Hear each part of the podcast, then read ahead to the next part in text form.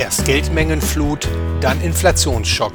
Ein Podcast von Thorsten Polleit, aufgenommen am 20. Mai 2020. Die Corona-Pandemie hat die Regierungen rund um den Globus in Alarmstimmung versetzt. Um die Ausbreitung des Virus zu bekämpfen, haben sie das gesellschaftliche Leben und die Wirtschaft heruntergefahren. Die Produktion ist dadurch so stark eingebrochen wie seit der großen Depression in den 1930er Jahren nicht mehr. Um die wirtschaftlichen Schäden in Grenzen zu halten, haben die Politiker riesige Rettungspakete auf den Weg gebracht und die Zentralbanken die Geldschleusen weit geöffnet. Die Leitzinsen liegen bei 0 Prozent, mancherorts sogar im negativen Bereich. Zudem kaufen die Zentralbanken in großem Stil Staatsanleihen und schaffen dadurch aus dem Nichts herbeigezaubertes neues Geld. Anders als noch in der Finanzkrise von 2008/2009 wird jetzt nicht nur das Banken und Finanzsystem mit neuem Geld geflutet, die Staaten überweisen es den Bürgern und Unternehmen jetzt auch direkt auf deren Bankkonten. Zudem vergeben Banken kräftig Kredite an Konsumenten und Unternehmen und schaffen dadurch ebenfalls neues Geld das hat in den Vereinigten Staaten von Amerika die Geldmenge M1, das ist Bargeld und Sichtguthaben bei Banken, bereits um 31,4 Prozent gegenüber dem Vorjahr wachsen lassen. Die Geldmenge M2, sie besteht aus M1 plus längerfristigen Bankeinlagen, um 22,3 Prozent. Das sind die größten Zuwachsraten, die jemals für diese Geldmengen gemessen wurden. Ähnliches wird sich bald auch im Euroraum abspielen. Denn auch hier sind gewaltige Haushaltsdefizite als Folge der Rettungspolitiken mit dem Anwerfen der elektronischen Notenpresse zu finanzieren. Mehr Geld, weniger Güter, das liest sich wie ein Rezept für Preisinflation. Oder vielleicht doch nicht?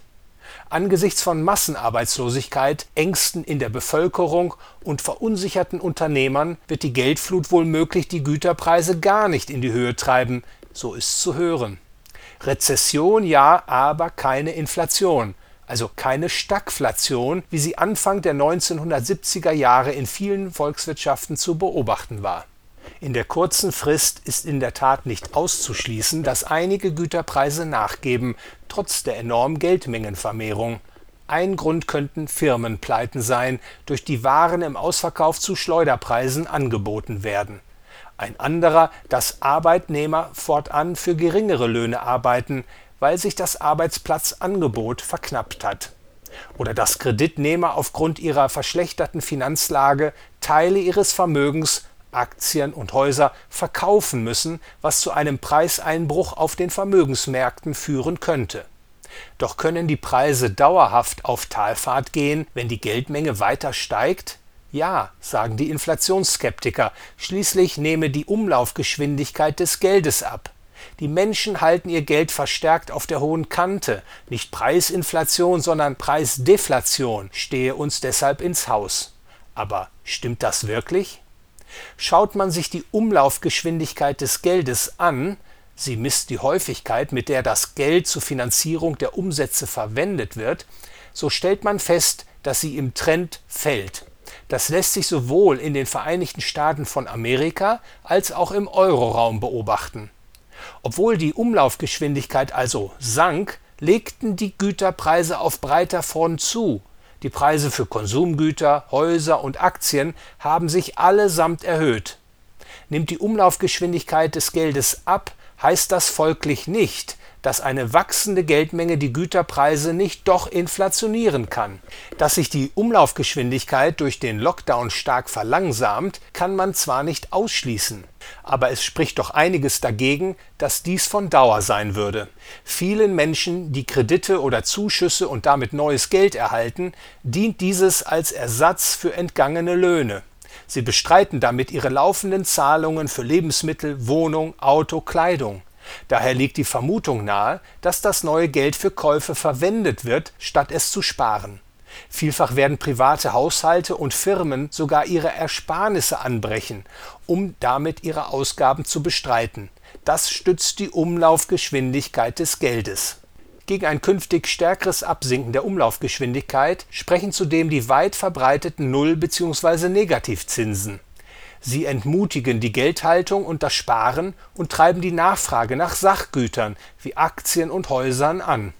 Das begünstigt steigende Preise. Hinzu kommt, dass die Regierungen und ihre Zentralbanken das Schuldgeldsystem vor dem Kollaps bewahren wollen. Dazu ist ihnen jedes Mittel recht, auch wenn es bedeutet, die Kaufkraft des Geldes zu opfern.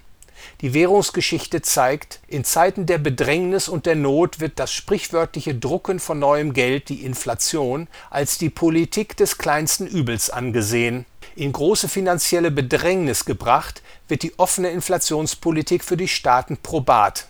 Ludwig von Mises schrieb dazu im Januar 1923 Zitat wir sahen, dass eine Regierung sich immer dann genötigt sieht, zu inflationistischen Maßnahmen zu greifen, wenn sie den Weg der Anleihebegebung nicht zu betreten vermag und den der Besteuerung nicht zu betreten wagt, weil sie fürchten muss, die Zustimmung zu dem von ihr befolgten System zu verlieren, wenn sich seine finanziellen und allgemein wirtschaftlichen Folgen allzu schnell klar enthüllen so wird die Inflation zu dem wichtigsten psychologischen Hilfsmittel einer Wirtschaftspolitik, die ihre Folgen zu verschleiern sucht. Man kann sie in diesem Sinne als ein Werkzeug antidemokratischer Politik bezeichnen, da sie durch Irreführung der öffentlichen Meinung einem Regierungssystem, das bei offener Darlegung der Dinge keine Aussicht auf die Billigung durch das Volk hätte, den Fortbestand ermöglicht. Zitat Ende. Und schwindet das Vertrauen in das Geld, weil es inflationiert, reichen die Menschen dieses weiter wie eine heiße Kartoffel. Die Umlaufgeschwindigkeit des Geldes schnellt in die Höhe, die Güterpreise ebenfalls.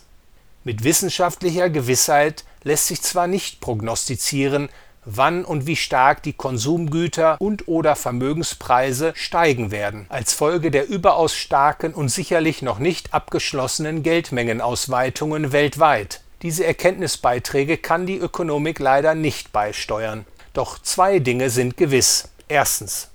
Die Politik der Geldmengenausweitung schafft Gewinner und Verlierer. Beileibe nicht alle profitieren davon.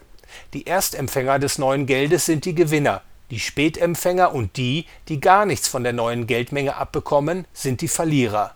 Der Bailout der Zentralbanken wird eine gewaltige Umverteilung von Einkommen und Vermögen verursachen und sie wird weitaus größer sein, als sie in der Krise 2008/2009 ausgefallen ist. Zweitens.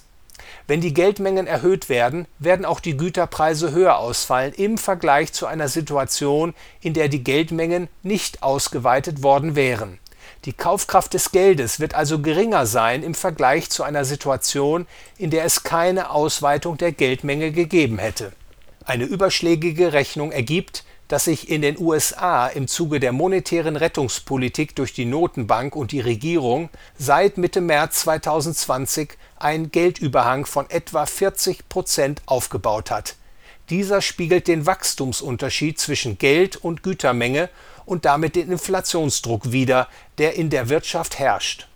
Dieser dürfte sich früher oder später in steigenden Konsumgüter und oder Vermögensgüterpreisen oder einer Kombination aus beidem entladen.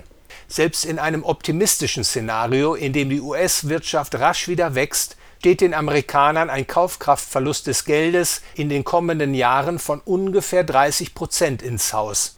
Ähnliches deutet sich im Euroraum an. Um es abschließend noch einmal zu betonen, eine wissenschaftliche wasserdichte Inflationsprognose lässt sich leider nicht vorlegen.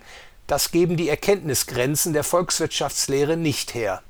Es lässt sich jedoch mit gutem Gewissen an den gesunden Menschenverstand appellieren.